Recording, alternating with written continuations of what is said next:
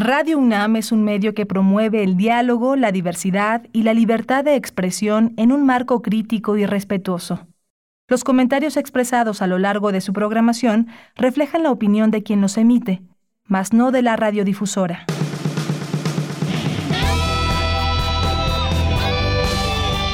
Prisma R U. Relatamos al mundo.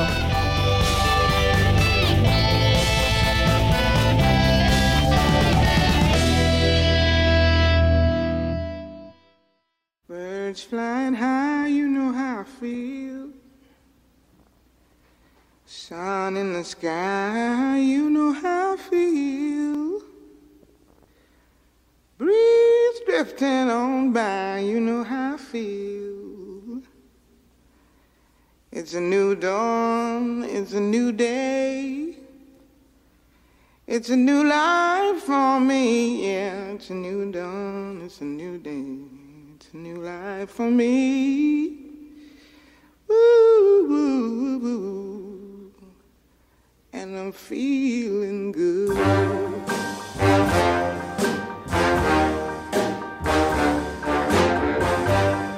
Fish in the sea, you know how I feel. River running free, you know how I feel. Blossom on the tree, you know how I feel. It's a new dawn, it's a new day, it's a new life for me, and I'm feeling good. Bienvenidos sean todos ustedes. Este es el primer día del año dos mil veintiuno, primero de enero del año dos mil veintiuno. Qué gusto estar con ustedes, que nos acompañen en esta transmisión. Esperamos que ya estén en esta sintonía y que iniciemos con mucho ánimo y muchas ganas este año dos mil veintiuno que nos deparará eh, mucha fuerza y también la posibilidad de que este virus que el año pasado nos mantuvo con mucho miedo y con mucha, mucha ansiedad de lo que podría suceder en el mundo, y han sucedido, vaya que sí, muchísimas cosas. Ha, ha sido un año muy triste, muy difícil para muchas personas, pero estamos iniciando este nuevo, este nuevo día, este nuevo año, este nuevo mes en dos mil veintiuno. Así que pues tengamos ánimo y sigamos cuidándonos. Es un año que comienza con, con mucho ánimo, pero también con muchos cuidados. Así que sean ustedes bienvenidos a este primer programa del dos mil veintiuno. A nombre de todo el equipo, soy Deyanira Morán. Comenzamos. It's a new dawn, it's a new day, it's a new life for me.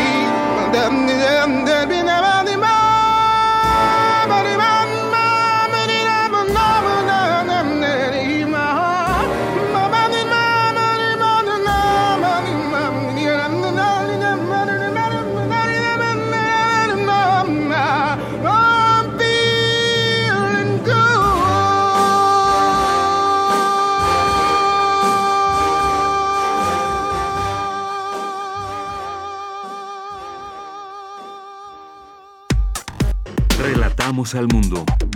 Relatamos al mundo.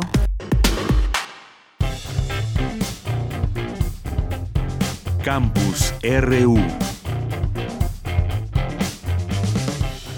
La democracia actual no puede estar completamente basada en la democracia ateniense porque los contextos sociohistóricos son diferentes, señala académica de la UNAM. Dulce García con la información.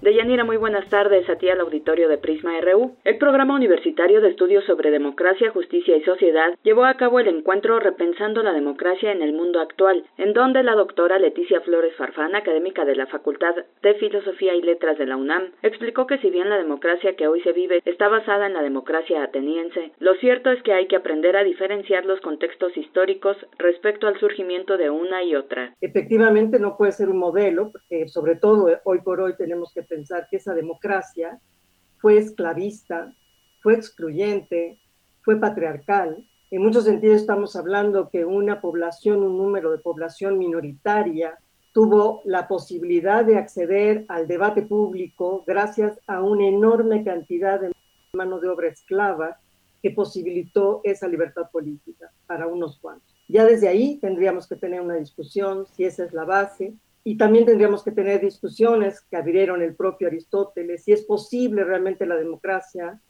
en macropolis, es decir, en este tipo de ciudades del tamaño, de la dimensión de las, de las ciudades contemporáneas. Dijo que el derecho a la libertad de opinión es una de las cuestiones centrales para la vida pública. Añadió que entre los griegos, a diferencia de la actualidad, la democracia no es solo una forma de gobierno, sino una forma de vida. Quienes intervienen en la toma de decisiones, eso es lo que se modifica entre una oligarquía y una democracia. Pero en sentido estricto lo que importa es la vida en común en la ciudad, en la comunidad política. De ahí entonces que, por ejemplo, Tucídides afirme que los hombres, cito textual, son los que constituyen una ciudad y no unas murallas o unas naves vacías. Los hombres. Entonces hay una idea de política donde hay una sinonimia entre comunidad política y ciudadanía. Esto es un gran tema, porque si toda la autoridad política recae en el cuerpo de ciudadanos, la autoridad política se modifica según se modifique la posición de los ciudadanos y su consenso. Deyanira, auditorio de Prisma R U, la doctora Flores Farfán agregó que si la variabilidad de la población es muy grande, no se permitiría la certeza política, pues si dicha población no se considera unida por algún lazo, entonces la ciudad se vuelve frágil. Esta es la información. Muy buenas tardes. Virginia Sánchez nos platica sobre la lectura. ¿Qué, ¿A qué ayuda la lectura? Pues a sobrellevar, entre otras cosas, el aislamiento, el confinamiento. Adelante, Vicky. Hola, ¿qué tal, Deyanira? Muy buenas tardes a ti y al auditorio de Prisma R U. La letra escrita permitió que la humanidad pasara de la prehistoria a la historia y de esta manera transitó de la necesidad de comunicarse oralmente en términos presenciales a la escritura con otros tiempos y espacios. Así que durante esta pandemia, la condición solitaria de la lectura y escritura ha cobrado particular relevancia porque es una manera verdaderamente prodigiosa de estar en comunicación con los demás en un espacio distinto y tiempos diferentes. Así lo señaló Gonzalo Celorio Blasco, académico de la Facultad de Filosofía y Letras de la UNAM y director de la Academia Mexicana de la Lengua, durante su participación en un programa de T V UNAM, donde también resaltó que la literatura es un vehículo de comunicación para no sentirse solo. Bueno, yo creo que la literatura es uno de los ejercicios intelectuales más complejos. El ejercicio de la escritura eh, genera más contactos eh, neuronales que cualquier otra actividad. Es una verdadera gimnasia del cerebro. Creo que la literatura ha sido siempre un eh, vínculo para burlarse del tiempo y del espacio. Literatura en estos tiempos de confinamiento, como lo fue en la gran peste florentina, pues eh, es eh, un eh, vehículo de comunicación para estar con los demás, aunque estemos confinados, y para también tener la posibilidad de eh, viajar y de no sentirnos eh, solos a pesar de nuestra soledad, sino de estar acompañados siempre por estos generosísimos amigos que son los libros. Celorio Blasco destaca que la literatura llega donde otros discursos se quedan delante de un precipicio. Además, precisó, la literatura y la imaginación no son evasivas, pues la imaginación es una forma de hacer calas más profundas en la realidad que sirve de punto de partida de toda obra literaria. Y así, cada vez que abrimos un libro, pensamos que vemos a los otros, pero lo que abrimos en realidad es un espejo. Asimismo señaló, en estos tiempos de pandemia, es importante reconocer que independientemente del soporte en que esté el libro, papel o electrónico, lo importante es el contenido que puede transmitirse de diversas maneras. Hasta aquí la información. Muy buenas tardes. Cindy Pérez Ramírez nos cuenta sobre el Centro de Transferencia Canina del Metro de la Ciudad de México, que se dedica desde hace tres años a rescatar animales que entran a las instalaciones del transporte colectivo. ¿Qué tal, Deyanira? Muy buenas tardes. Irving Camacho, subgerente de Servicios y Suministros del Sistema de Transporte Colectivo Metro de la Capital, habló de la responsabilidad que implica tener un animal en casa, como los perros, puesto que muchos de ellos pueden perderse. Desde su apertura hace tres años, el Centro de Transferencia Canina ofrece un refugio temporal a los canes que son rescatados en las instalaciones del Metro de la Ciudad de México. Se ha dado refugio a trescientos perros rescatados en zonas de alto riesgo del metro, como vías electrificadas, túneles y respiraderos.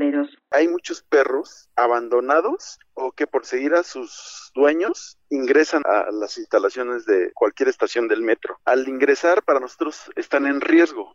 porque no es un lugar apto para cualquier animal. Entonces entra Protección Civil, los rescata y los lleva al Centro de Transferencia Canina. ¿Qué hacemos en el Centro de Transferencia Canina? Les hacemos una valoración física, los vacunamos contra la rabia, los esterilizamos y los ponemos en adopción. En este proceso hay un método que nosotros le llamamos de socialización nuevamente. El protocolo de rescate incluye a los perros que están en las vías, toda vez que hay un riesgo de atropellamiento y de electrocución, pues el sistema de tracción del metro es eléctrico de setecientos cincuenta volts y hay una barra guía que es la que contiene la energía. Cabe mencionar que no precisamente los perros que nosotros rescatamos son perros callejeros, son muchos perros de caza. Nosotros por medio de redes sociales los ponemos en adopción. Hay días en los que hemos podido rescatar uno, dos, dos, tres canes, hay días en los que no, pero a una frecuencia más o menos de entre quince y veinte caninos se rescatan dentro de las estaciones. Tenemos casos donde la gente va y los abandona, los han puesto en cajas af- abajo del asiento. Hay otros casos que hasta nos los amarran este, en los asientos para que ya no regresen a, a, con ellos, ¿no? El Centro de Transferencia Canina está ubicado en Avenida de las Culturas sin número, Colonia El Rosario, Alcaldía de Azcapotzalco. Brinda servicio en un horario de diez a diecisiete horas, de lunes a viernes. Se pueden solicitar informes en el teléfono cincuenta y seis veintisiete cuarenta y uno cuarenta y dos. Este es el reporte. Muy buenas tardes. El poeta Javier Sicilia llamó a repensar la idea de intimidad. Cristina Godínez. Deyanira, auditorio de Prisma R U, buenas tardes. El programa Grandes Maestros de Cultura UNAM, en la segunda temporada del ciclo de charlas desde casa, tuvo como invitado al poeta Javier Sicilia, quien reflexionó sobre el cultivo del espacio de interioridad en tiempos de crisis. Expresó que en estos tiempos de confinamiento por la pandemia, el encierro está habitado por el exterior. La idea de la intimidad, con esta nueva forma de la tecnología que se potencia con, con las restricciones que nos ha impuesto la pandemia, habría que volverla a repensar, ¿no? Generalmente cuando se habla de, de interioridad, eh, los sociólogos, eh, algunos filósofos, psicólogos, hablan de que nace realmente con la idea del individuo cerca a partir del Renacimiento, pero bueno, se viene gestando un poco atrás, cuando aparece la noción de individuo, el individuo y el espacio subjetivo, ¿no? El espacio subjetivo que hoy llamamos percepción. El poeta expuso que uno de los problemas para lograr la interioridad es la tecnología, además de que muchas personas necesitan o desean salir. Que ya nadie quiere estar en el encierro, ya tampoco les basta la intimidad que nos está creando, entre comillas, los aparatos electrónicos, ¿no? Estamos hartos de nosotros mismos, nos jugamos por acá, pero volvemos otra vez al encierro. Queremos salir a ese exterior donde las cosas nos envuelven y nos distraemos para volver otra vez a, a nuestro internet. Es decir, el encierro no nos está, porque no hemos, porque ha sido usurpado a lo largo de nuestra historia y de la construcción de esta historia, nuestro espacio interior, que somos incapaces en el encierro, como un argumento, como una realidad propicia, como lo podía ser el desierto, para enfrentarnos con nuestros monstruos y vencer nuestros monstruos, para entrar en nuestra interioridad y poder volver a encontrar el sentido de las cosas, la, la miramos como una condena. Javier Sicilia consideró que valdría la pena recuperar la interioridad para estar con nosotros mismos. Deyanira, este es el reporte. Buenas tardes. Porque tu opinión es importante, síguenos en nuestras redes sociales, en Facebook como Prisma R U y en Twitter como arroba Prisma R U. Prisma R U. Relatamos al mundo. Gracias por seguir aquí con nosotros en Prisma R U. Pues hoy vamos a platicar también de un tema muy importante que está relacionado con la muerte digna en tiempos de covid diecinueve. Bajo el diagnóstico en el que el covid diecinueve ponía en riesgo su vida, doscientos ochenta y cuatro capitalinos optaron por despedirse a través de la voluntad anticipada, que no se entiende como eutanasia, hay que señalarlo y ser muy claros en esto, sino como una muerte digna en la que decidieron no ser intervenidos, pero sí procurados para partir sin dolor. Y cuando los médicos de las instituciones privadas y públicas en la Ciudad de México se enfrentan a un diagnóstico no favorable, deben comunicar de manera clara a los pacientes su pronóstico, así como las opciones posibles dado su estado de salud, y los recursos hospitalarios disponibles durante la pandemia. Esta acción ha provocado la decisión de estos doscientos ochenta y cuatro pacientes que murieron sin tratamiento invasivo, como lo es la intubación. Bien, pues hablaremos hoy de este tema con la doctora Paulina Rivero Weber, que es doctora en filosofía por la UNAM, actualmente es directora del Programa Universitario de Bioética. Bienvenida, doctora, buenas tardes. Deyanira, muy buenas tardes.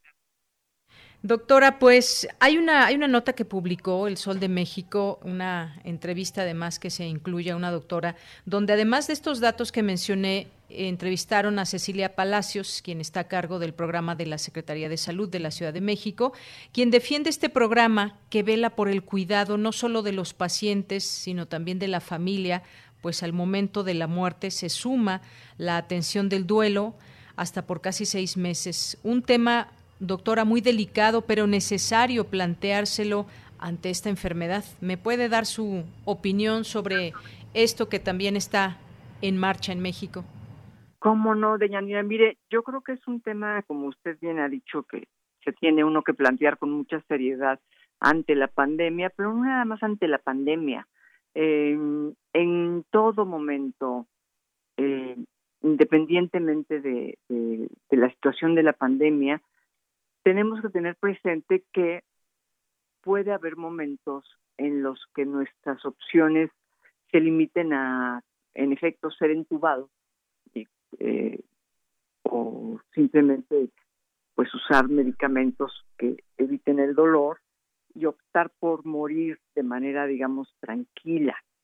Y esto es algo que se puede lograr a través de la elaboración de esta voluntad anticipada. Yo creo que todo adulto responsable tiene que tener una voluntad anticipada. No nada más toda persona, digamos, arriba de sesenta o de cincuenta o qué sé yo. No, no, no. Yo creo que cualquier ciudadano a partir de los dieciocho años de edad, en los, una edad en la que ya se puede votar, en la que ya tienen ciertos derechos eh, ciudadanos, creo que todo individuo en esas circunstancias debe tener eh, su voluntad anticipada, de explicar ahí qué es la dignidad para cada uno, porque es un concepto que varía. El concepto de dignidad no es no es el mismo para todos, ¿no? Yo puedo tener por, por concepto de dignidad algo muy diferente a mi vecino, y yo creo que para eso es la voluntad, para, precisamente para aclarar cuál es el tipo de muerte que para uno es digna, a qué está uno dispuesto y a qué no está uno dispuesto. Que como bien lo señala usted, es muy diferente a la eutanasia, la cual es únicamente el acto médico llevado a cabo a petición expresa de un paciente desahuciado, sin posibilidades de curación, y que decide no continuar eh, lo que queda del trecho de la enfermedad hacia la muerte, que es doloroso, ¿no? Y que lamentablemente pues todavía no, no está permitido en nuestro país. Así es, doctora. Un, un tema bastante, digamos, delicado porque, como usted bien dice, a partir de los dieciocho años, pues siempre debemos de tener claridad en este tipo de temas. Hablar de este tema o siquiera imaginarlo para la gente puede ser muy, muy difícil, pero ante una situación como la que estamos viviendo y cuando lo, sabemos que los pacientes graves por esta enfermedad pueden ser intubados o pueden recibir algún otro tipo de, de terapias, pues debemos de pensarlo. Y usted claro. decía, no solamente las personas de sesenta y cinco años en adelante, sino todos. Ahora claro. yo le pregunto, doctora, ¿siempre debe ser el paciente el que decide o lo puede hacer también la familia cuando eh, quizás el paciente pues ya no está en condiciones? ¿O cómo, cómo se da esta situación? ¿Cuál es el papel también de los médicos ante una situación donde la decisión debe estar solo sustentada en que el paciente no mejorará y tener la certeza de ello? Exactamente. Mire, cuando el paciente está en posibilidades de expresar su, sus deseos y es mayor de edad, siempre debe de ser el paciente, sin lugar a dudas. Ahora, lamentablemente, hay veces en que se esperan demasiado y el paciente ya no puede expresarse, y ahí es cuando la familia pues tiene que, que tomar la decisión de mano de, de la mano del médico y por eso algo que también usted señalaba muy correctamente, por eso es muy importante que el médico trate a, a, al paciente y a los familiares como mayores de edad, ¿no? Que no haya ningún tipo de paternalismo ni de no se preocupe, va a estar bien, cuando sabemos que va rumbo a la muerte. El médico tiene que tener una honestidad, pues, dedicada, cuidadosa, pero honestidad al cien por ciento en decirle, señores, las cosas están así y no hay esperanzas, ¿no? N- nada de que el, el paciente tuvo un derrame cerebral masivo y todavía nos están sugiriendo eh, que puede tener esperanzas, ¿no? El, el, el, esto es jugar con Con, con, con el paciente y con, y con los sentimientos de sus familiares, ¿no? Esto no debe de suceder. No debe de suceder, doctora. Además, me gustaría que pues nos, nos comente, la voluntad anticipada nunca debe se debe entender como eutanasia. ¿Nos puede eh, explicar esto, doctora? ¿No está de más en estos momentos tener claro ambos conceptos? Claro que sí. Mire, la voluntad anticipada es realmente un este, ay, perdón, es que pensé que estaba entrando una llamada y no quiero interrumpir la conversación. No, la no la voluntad preocupe. anticipada es un documento que todos los mexicanos tenemos derecho de realizar, en el cual, independientemente de nuestra edad y de nuestra situación, podemos estar perfectamente sanos y decidir llevar a cabo una voluntad anticipada. Eh, siendo mayores de edad, yo le decía, yo aconsejo que lo hagan, y es un documento en el cual se expresa cómo se desea vivir, cómo no se acepta vivir, y cómo se desea morir y cómo no se acepta morir. Ahora, este documento tiene que estar en los límites jurídicos de la, lo que es legal en nuestro país. Por ejemplo, yo en una voluntad anticipada no puedo decir que quiero que se me aplique la eutanasia porque no está permitida, ¿no? Entonces, ¿qué es lo que sí puedo hacer? Lo que sí puedo hacer es pedir que no se lleve a cabo un tratamiento invasivo como es, por ejemplo, el intubarse al paciente, ¿no? El intubar al paciente, yo puedo decir en mi voluntad anticipada, si llega el momento en que mi vida corre riesgo y tengo que ser intubada con pocas posibilidades de salir adelante, prefiero no ser intubada y, y prefiero simplemente que se lleven a cabo eh, tratamientos paliativos, ¿no? O sea, que se maneje el dolor para que yo no sufra, pero no quiero ser entubada, ¿no? Eso sí se puede. En cambio, la eutanasia, se lo comentaba hace un momento, es, entendemos por eutanasia únicamente el acto médico, esto es, la eutanasia la lleva a cabo únicamente un médico. De otra manera no es eutanasia, podría ser muerte asistida, muerte médicamente asistida, pero no eutanasia. La eutanasia la lleva a cabo un médico a, petici- a petición expresa del paciente. Y el paciente que lo pide tiene que mostrar o tiene que tener muy, muy claramente eh, entendido y, y, y capaz de mostrar los documentos en los cuales se deja ver que es un paciente desahuciado, que no tiene esperanzas eh, de salir adelante de la enfermedad y que lo que le queda por vivir pues va a tener que ser un proceso doloroso o lleno de sufrimiento, porque hay que distinguir entre el dolor físico y el sufrimiento psíquico. Por ejemplo, un paciente que sabe que va a tener Alzheimer posiblemente no tenga sufrimiento a nivel físico, esto es dolor, pero sí puede tener mucho sufrimiento psicológico esperando el, el momento en que el Alzheimer llegue. Esos pacientes están en su derecho de decir, bueno, en la etapa tal de Alzheimer yo ya no quiero vivir, ¿no? Efectivamente, doctora. Ahora, ¿qué pasa en esas horas decisivas cuando quizás ya se tiene una cédula firmada por parte del paciente que autoriza esta a esta posibilidad de la voluntad anticipada? No es que se le deje morir, hay que señalarlo, la atención sigue hasta el último momento. ¿Qué le podemos decir a, la, a las personas en este, en este sentido? Eh, si en este momento, pues quizás como, como dice usted, instamos a esa reflexión y ante esta situación que que acontece en el mundo. ¿Qué pasa cuando ese paciente pues firma esa voluntad anticipada? ¿Cuáles, cuáles son sus derechos y cuál es eh, ese acompañamiento médico? Qué bueno que lo preguntes, Deyanira, porque es importante recalcar que todo paciente que firma una voluntad anticipada en cualquier momento puede elegir retractarse. Esto es, si yo dije, a ver, yo no quiero que me entuben, pero llegado el momento digo, no, pues sí, voy a dar la guerra, voy a dar la lucha, voy a voy a tratar de salir adelante de esto porque pues tengo hijos, qué sé yo, ya cambiaron las circunstancias, o simplemente cambió mi forma de sentir eh, la muerte, se vale. Se vale decir, con solo, vaya, con solo de pedir que se anule esa voluntad, con solo enunciar eh, por parte del paciente que hay una retractación, se aplica. O sea que no hay problema, eh, no es un documento que una vez firmado nos sentencia a cumplir cada una de sus este, oraciones. No, siempre hay esta posibilidad de decir... Eh, Pues, me arrepiento. Uh-huh. Sí, me arrepiento, yo opto por intúbenme y, y ojalá salga de esta y adelante, ¿no? Y, Bien, y pues, pues, sí.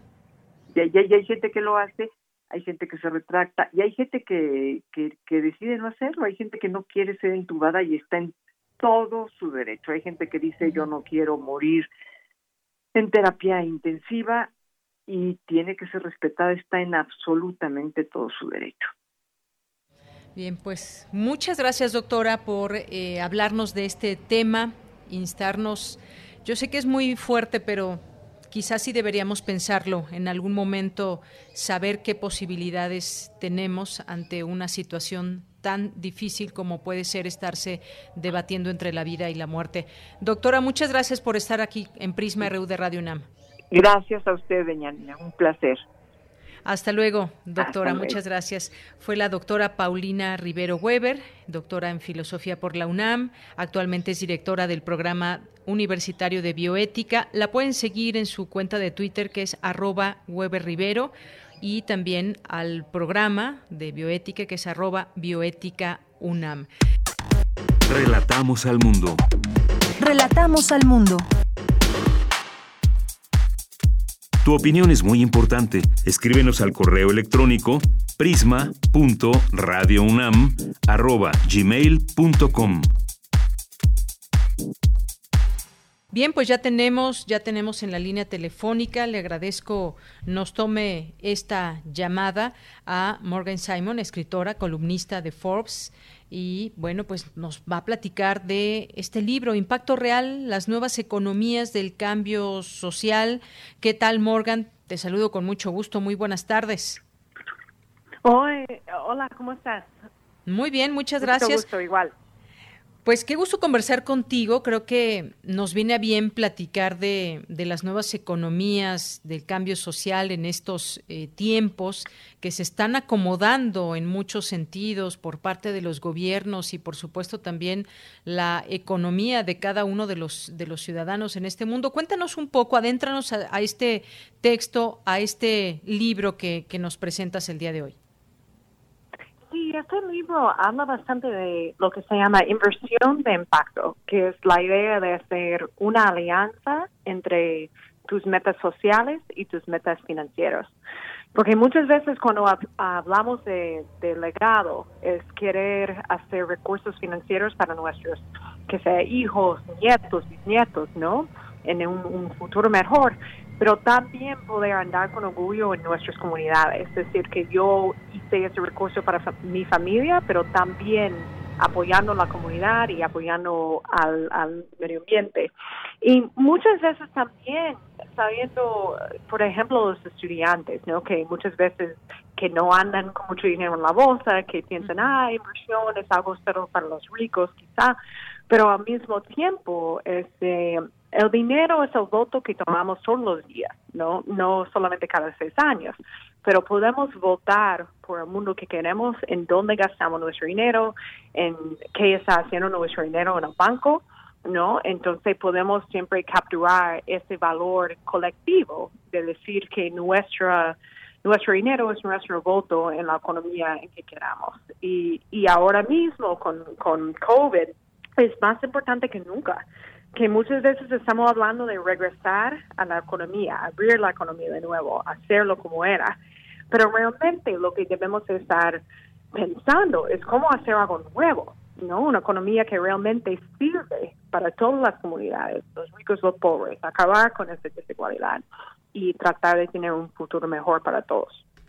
Así es. Y bueno, en todo esto de cómo planear y cómo ver hacia el futuro inmediato y el futuro que pues tendremos que, que, que cursar en los siguientes años y al, al que nos vamos a enfrentar. ¿Cómo generar esta cultura de inversión social, por ejemplo, a favor del medio ambiente, a favor del bienestar común? ¿Cómo podemos pensar en la economía eh, y en un bienestar común? ¿Se puede esto, Simon? Bueno. Sí, lo bueno es que ya está pasando, ¿no? Ajá. Y es cada vez que tomamos el control de nuestra economía, porque muchas veces cuando ponemos el dinero en un banco o, o hablamos con un asesor financiero y puede ser que tengamos cien pesos en la bolsa o que tengamos cien millones, pero portamos como si ese dinero ya no fuera nuestro, ¿no? Como si fuera propiedad del banco. Y todavía es nuestro, ¿no? Tenemos siempre el derecho de preguntar qué está haciendo realmente y qué podemos hacer para mejorar este tipo de situación. Um, y entonces, ese sector de inversión de impacto ya está corriendo el mundo entero. Um, uh-huh. Y hay bastante uh, gente trabajando en México, que sea New Ventures México, Adobe Capital, S D X México, que tiene este tipo de conocimiento. Igual como Heifer Ventures y Heifer International, que copublicó el libro conmigo, que están este, ya reinventando este sector y dando a las personas la oportunidad de invertir pensando en sus metas financieras y también en sus metas sociales. Así es. Y en este sentido, Eh, yo leía en algún momento um, pues un comentario justamente sobre este libro, Morgan. Decía que eh, la pandemia de covid diecinueve nos ha enseñado que existen dos economías diferentes en todo el mundo. Me gustaría que nos explicaras un poco, un poco más ampliamente sobre, sobre este tema. Sí, realmente lo que hemos visto es la idea de que hay una economía que realmente es global, ¿no? Que está funcionando bastante por internet, la gente que siguen trabajando como no hay problema, que están felices que no hay tráfico, ¿no? Especialmente en D F. Este, pero hay otra economía que sea campesinos que ya no tienen mercado por sus productos, que son um, gente trabajando en construcción, gente que trabaja con sus manos, ¿no? Que están viendo, que están viviendo en una economía diferente, que no tiene respeto a esos trabajadores como debe, debe tener. Y lo que hemos aprendido en todos los estudios, en, en, en, en las instituciones más convencionales, ¿no? En Harvard, en Deutsche Bank, en lo que sea, es que siempre los negocios que tratan bien a sus empleados y tratan bien a, al medio ambiente tienen mejor resultados financieros, ¿no? Entonces, no es decir, ah, yo tengo que robar de un trabajador pobre para poder hacer bien a mi negocio. Es a la vez que si ah, pago un bien salario, así que voy a tener empleados que son um, que tienen más ganas, ¿no? Para apoyar un negocio. O igual si se puede estructurar como cooperativas, que todos son dueños de negocio, así tienen más incentivo todavía, ¿no? Entonces estamos viendo, en vez de repetir esas dos economías, regresando Um, a la economía, que podemos pensar en algo diferente, que realmente está basado en el bienestar de todos. Así es, en el bienestar de todos, justamente eso es muy importante. Este libro, quiero decir que fue publicado en dos mil diecisiete, ahora ya está disponible en español, así se llama Impacto Real, las economías del cambio social, y además, bueno, eh, pues eres activista, en ese sentido, es periodista, activista, eh, allá en Estados Unidos Eh, y es interesante conocer también esta mirada, digamos, desde el activismo, más allá de todo lo que conocemos, que nos puede, nos pueda decir un economista en torno a cómo funciona la economía del mundo, de, de los países, pero eh, ¿cómo, cómo enfocar también todo esto? Ya nos dabas alguna pauta, por ejemplo, cómo hacer real este tema de que sea un, o dar el paso para un cambio social y que sea realmente un bienestar común. Esa mirada, cómo irla permeando entre la sociedad, porque sabemos cómo funcionan las cosas, Morgan. De pronto, pues eh, sabemos que alguien tiene una empresa y es ganar, ganar, ganar, pero ¿cómo se ve el bien común? Uh-huh. ¿Cómo podemos ir permeando esto?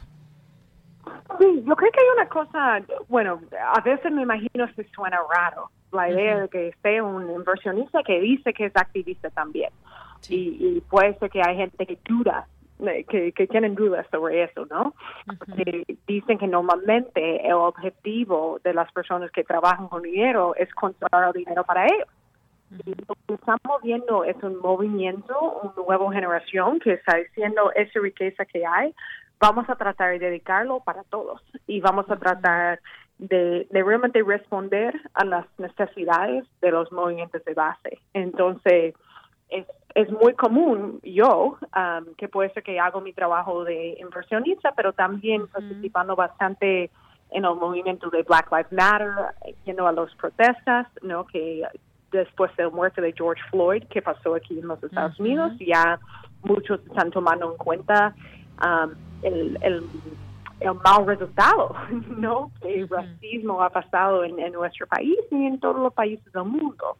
Y entonces yo creo que siempre tenemos que, como inversionistas, todavía saber qué está pasando en nuestras tierras y participar, porque eso es la única forma en que podemos saber que el impacto es real. Y eso es algo importante del libro, ¿no? Yo sí. yo puse el título Impacto Real, porque hay mucho tipo de impacto que no es positivo. Y si no estamos escuchando movimientos de base, participando como activistas también, no vamos a saber cuál es el impacto real al final. Así es. Bueno, pues muy interesante todo esto que nos que nos platicas, porque también eh, yo creo que en estos tiempos es preciso hablar de esa autonomía económica. Quizás quizás sea un momento en que tenemos eh, nuestros propios recursos, sean muchos, sean pocos, tomar en cuenta también mucha gente que se ha quedado sin recursos, pero poder elegir y decidir qué queremos hacer con, con, con ese dinero.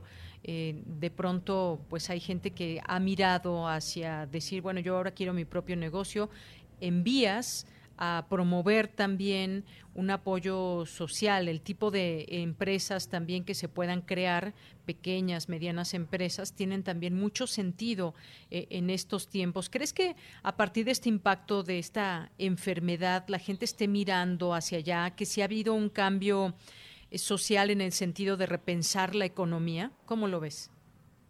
Yo creo que sí, porque hemos visto que hacer dinero para solo para ti no es tan interesante, ¿no? Porque cuando tienes tanto sufrimiento de los demás, no te satisface.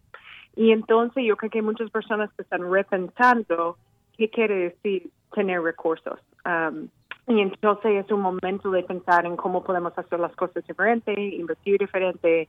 Y también para muchas personas que um, se han perdido su trabajo y están buscando uh, formas con emprendedorismo, ¿no? De, de hacer su futuro, que existe ese movimiento de emprendedorismo social que está bien fuerte en México, ¿no? Y, y organizaciones como New Ventures México en, en Coyoacán, que está apoyando a cientos de emprendedores sociales cada año. Entonces, hay la oportunidad de involucrarse de cualquier manera y yo creo que esa cultura sí está cambiando y empieza con todos nosotros reconociendo nuestro poder. Y eso es, bueno, uno de los propósitos del libro es para que las personas sepan que tengas cien pesos o cien millones, que hay un espacio para ti en crear esta economía nueva. Así es. Bueno, pues ya está esta versión en español que podemos ver también eh, vía digital, que podemos leer y conocer esta, esta visión sobre la economía que tú nos das, Morgan. Impacto Real, las nuevas economías del cambio social, así se llama para que lo busquen. ¿Algo más con lo que quieras cerrar antes de despedirnos? Sí, está disponible en, en Amazon, en, en versión um, digital y también libro de papel. Uh-huh. y, y bueno, yo siempre me encanta conectar con las personas que lo leen, cualquier pregunta, cualquier duda. Sí. Um, soy more, at Morgan Simon One uh-huh. en Twitter o en Instagram también. Entonces, los que quieren comunicarse conmigo. Muy bien, bueno, pues ahí ya nos dejas eh, tu Twitter, que también lo publicamos ya aquí en nuestras redes sociales, por si gustan verlo nuestros radioescuchas, para que puedan escribirte y te puedan hacer preguntas con este, con respecto a este tema que hemos estado hablando. Morgan Simon, muchísimas gracias por estar aquí en Prisma R U de Radio UNAM. Igualmente, gracias por tenerme aquí. Hasta luego, muy buenas tardes. Hasta luego. Bueno, pues Morgan Simon es escritora, es columnista de Forbes allá en Estados Unidos y, bueno, pues también eh, colaboradora académica, académica de la Universidad de Harvard, colaboradora de la ONU. El libro Impacto Real, las nuevas economías del cambio social. Continuamos. Porque tu opinión es importante, síguenos en nuestras redes sociales, en Facebook como Prisma R U y en Twitter como arroba Prisma R U. Vamos a platicar de este libro, Calidad de Vida en la Zona Metropolitana del Valle de México hacia la Justicia Socioespacial. La zona metropolitana del Valle de México posee grandes contrastes y desigualdades en las condiciones de vida de su población, con un patrón de centro-periferia que tiene condiciones mejores en los núcleos metropolitanos y en el surponiente y peores en el nororiente. Y bueno, para platicarnos de ello ya está con nosotros el doctor Adolfo Sánchez Almanza, investigador del Instituto de Investigaciones Económicas y Justicia, justamente quien coordina este libro. Doctor, bienvenido, muy buenas tardes. Muy buenas tardes. Bueno, pues a mí me gustaría preguntarle, en principio, ¿cómo es que definimos la calidad de vida? Para después ir platicando de cómo fue ese trabajo, que además fue un trabajo de campo muy amplio, porque eh, pues analizaron catorce académicos datos de ciento ochenta y seis mil ciento veinticuatro manzanas, cuatro mil setecientas ocho colonias y noventa y seis municipios y alcaldías de la Ciudad de México. Es un trabajo muy grande. ¿Cómo definimos la calidad de vida, doctor? Sí, bueno, el concepto de calidad de vida es de tipo polisémico, es decir, puede tener diferentes interpretaciones según los indicadores, las variables, la metodología que se utilice, pero en general se entiende calidad de vida como la satisfacción de necesidades de las personas, que pueden ser esas necesidades objetivas o subjetivas y que van cambiando en el espacio y en el tiempo. Entonces, eh, se refiere... La calidad de vida, cuando es positiva, genera bienestar. Cuando es negativa, genera malestar. Puede ser malestar individual o malestar social. Entonces, ese sería un concepto genérico que se puede operar metodológicamente de muchas maneras. Eh, por ejemplo, cuando hablamos de necesidades objetivas, eh, utilizamos información estadística, en este caso proveniente de censos económicos, con el mayor nivel de desagregación. Uh-huh. Eh, en este caso, procesamos toda esta información que mencionas a partir del laboratorio de microdatos del INEGI, que nos apoyó para establecer un índice de calidad de vida objetivo que tiene que ver con variables de alimentación, de salud, de educación, de vivienda, de entorno urbano. Ahí hay tres grandes dimensiones, uh-huh. pero hay otras necesidades que más bien son de tipo subjetivo, que t- tiene que ver con la percepción de las personas uh-huh. respecto a sus propias condiciones de vida.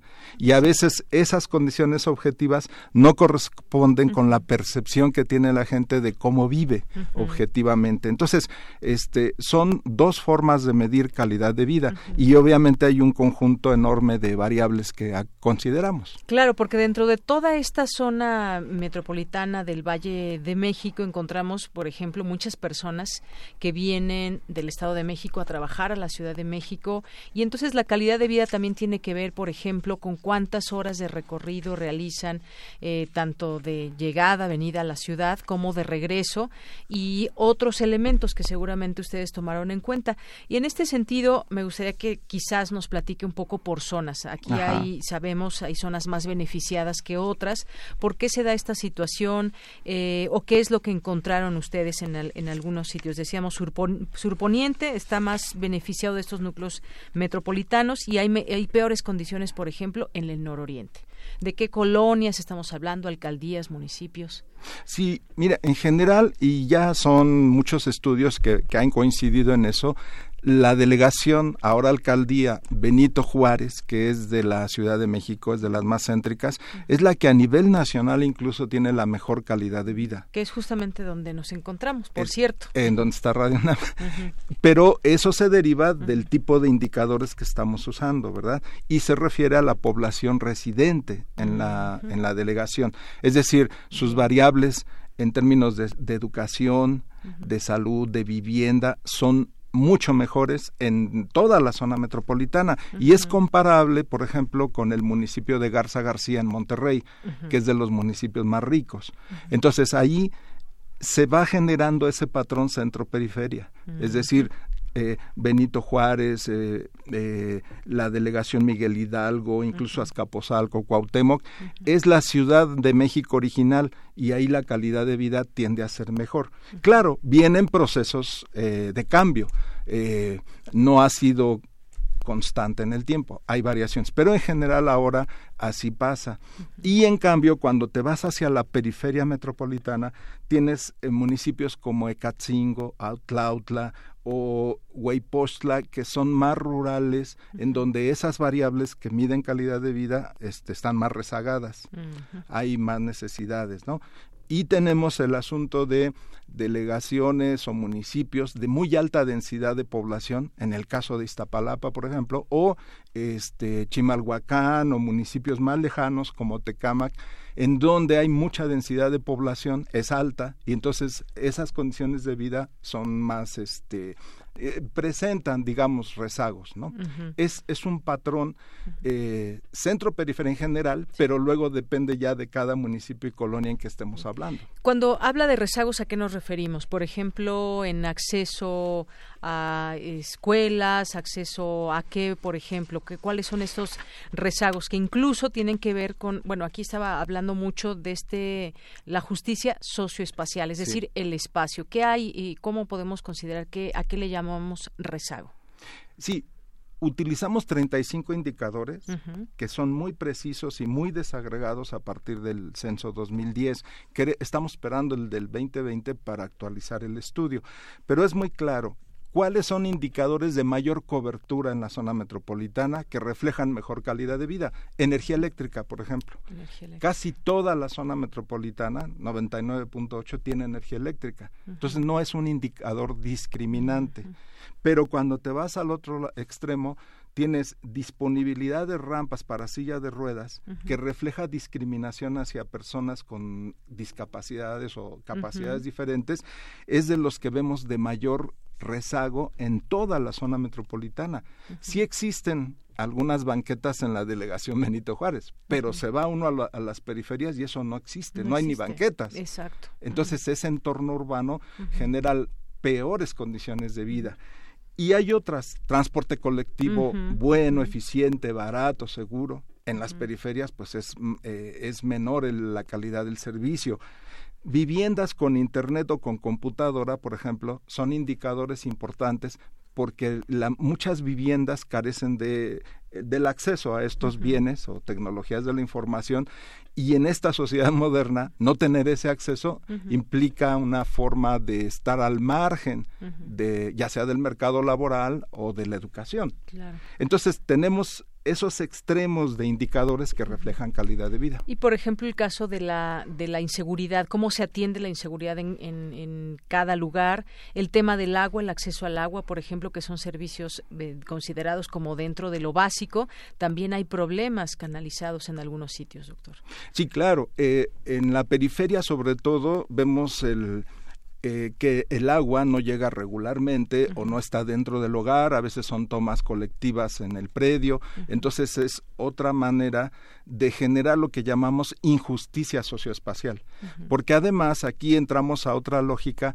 En el marco jurídico que atiende estas necesidades, no es lo mismo el marco jurídico de la Ciudad de México que del Estado de México o el Estado de Hidalgo. Uh-huh. Y la responsabilidad del Estado ahí respecto a esas necesidades sociales cambia jurídicamente. Uh-huh. Mientras acá son derechos universales, allá pueden ser derechos focalizados, uh-huh, y, y no siempre hay presupuesto para atender esas necesidades. Así es. Ahora, ¿cómo nos podemos comparar con otras ciudades o cómo hay ciudades que tienen una alta calidad de vida, incluso también es, son ciudades muy saturadas, pero donde tienen un mejor nivel de vida? ¿Cómo nos comparamos, por ejemplo, con otras ciudades en el, en el extranjero y cómo, cómo desde aquí se puede crecer de una manera más ordenada, doctor? Bueno, hay varias formas de comparar ciudades, uh-huh, en el mundo. Uno es el criterio de ciudades globales, uh-huh, pero eso tiene que ver mucho con la sede de negocios eh, bancarios, financieros, uh-huh, globales. Entonces hablamos de Tokio, de Londres, de Nueva York. Uh-huh. Ese es lo que serían ciudades alfa. Pero luego vienen otras categorías menores y en el caso, por ejemplo, del índice de prosperidad que analiza ONU Habitat, uh-huh, México, Ciudad de México se compara con Buenos Aires, uh-huh, con Varsovia, con Singapur, que son ciudades que están en el segundo rango. Uh-huh. No estamos mal en el sentido de, de que puede competir esta ciudad en la globalización, pero esa forma de, insertar, de insertarse en la globalización, pues depende de qué tipo de negocios hay. Por ejemplo, aquí el corredor Reforma, el corredor de Insurgentes, Santa Fe, donde están los grandes centros de negocios, uh-huh, son los que se conectan más a la globalización. Así, ¿no?, es. Bueno, pues esto es para darnos una idea más o menos. Entonces estamos como en esa segunda categoría, se puede decir, de ciudades. En un segundo nivel. En un segundo nivel de ciudades. Comparados con Varsovia, ¿qué otra nos Singapur, dijo? Singapur, Buenos Aires. Buenos Aires. Son ese bien. Tipo de ciudades. Ahora, ¿cómo se puede crecer ordenadamente cuando en un territorio, digamos, tan pequeño, hablando de la Ciudad de México nada más, aunque aquí, como usted bien nos dice, es del Valle de México, vivimos tantos, y pero muchas veces vemos esa centralización, vemos las periferias que están alejadas de muchas cosas, de todo esto que decía, el transporte público eh, accesible, la, el tema de la inseguridad y demás, y entonces todo el mundo quiere estar en el centro. ¿Cómo podemos hacerle para, para crecer de una manera más ordenada? Mira, hay modelos eh, morfológicos como los modelos de ciudades policéntricas, es decir, Eh, ir modificando ese patrón centro-periferia para generar nodos intrametropolitanos que y, permitan que la gente que vive en las periferias eleve su calidad de vida, pero tenga empleo, tenga acceso a servicios eh, y básicos por lo menos, y no tenga que desplazarse tanto dentro de la zona metropolitana o incluso entre zonas metropolitanas. Aquí viene gente de Pachuca, de Cuernavaca, de Toluca, de Puebla. Entonces la idea es generar esos nodos de tipo policéntrico y darle otro ordenamiento a la ciudad. No tampoco se trata de expandirla horizontalmente al extremo, porque implica muchos costos. Uh-huh. Sí hay que densificar, pero de manera policéntrica. Uh-huh. Y para eso hay programas de ordenamiento territorial para la zona metropolitana. Muy bien, doctor. Pues bueno, aquí tengo en mis manos este libro que nos gustaría obsequiarle a alguien de nuestro público que nos esté escuchando, que pues nos haga un comentario de cómo considera el eh, lugar donde vive, qué calidad de vida tiene en su en, en el lugar donde vive, la colonia que nos dé la alcaldía o el municipio donde nos esté escuchando. Y bueno, pues le vamos a dar este libro, Calidad de Vida en la Zona Metropolitana del Valle de México. Pero quienes no se ganen el libro, eh, doctor, ¿dónde pueden consultarlo? Bueno, en el Instituto de Investigaciones Económicas de la UNAM, ahí uh-huh, tenemos una librería y, y pronto vamos a... a llevarlo a una versión de P D F para, uh-huh, que sea accesible a todos. Muy bien. Bueno, nada pues... más decir que hay una base de datos también, ajá, que consultamos y que se puede bajar de, de nuestra página del Instituto. Del Instituto de Investigaciones Económicas. Muy bien. Pues, doctor, mucho gusto de haber platicado con usted, que nos traiga aquí esta eh, presentación del libro que usted coordinó junto con otras catorce personas y además, pues, un trabajo muy amplio y, pues, que nos, nos da eh, luz para conocer exactamente pues cómo es cómo es esa calidad de vida en el Valle de México. Muchas gracias. Muchas gracias a ti, muy amable. Hasta luego. Fue el doctor Adolfo Sánchez Almanza, investigador del Instituto de Investigaciones Económicas y coordinador de este libro. Continuamos. Porque tu opinión es importante, síguenos en nuestras redes sociales, en Facebook como Prisma R U y en Twitter como arroba Prisma R U. Prisma R U. Relatamos al mundo. Tu opinión es muy importante. Escríbenos al correo electrónico prisma punto radio unam arroba gmail punto com. Prisma R U. Relatamos al mundo.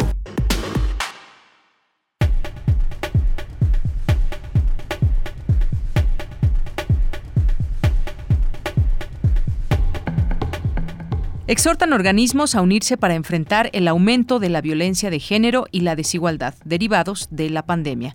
Dulce García con todos los detalles. Deyanira, muy buenas tardes a ti al auditorio de Prisma R U. Rosario Piedra, presidenta de la Comisión Nacional de los Derechos Humanos, señaló que la actual pandemia ha exacerbado muchas de las violaciones a los derechos que venían dándose desde antes de este contexto. Dijo que muestra de ello son las constantes manifestaciones que han estado haciendo las mujeres contra la violencia de género. Y no porque antes no existiera esta violación, esta carencia de atención a sus demandas, sino porque teníamos gobiernos represivos. En este nuevo gobierno, bueno, hay la libertad de expresión, afortunadamente, la libertad de manifestación y todo lo que había estado ahí guardado y no, hacía, no había sido atendido, pues está fluyendo. Deyanira, en ese sentido, Alejandro Encina, subsecretario de Derechos Humanos, Población y Migración de la Secretaría de Gobernación, habló de la construcción de una agenda de derechos humanos en el contexto de la nueva normalidad, con el objetivo de que se encuentren mecanismos más novedosos y ágiles de articulación entre el gobierno federal y los organismos públicos de derechos humanos locales. Creo que el trabajo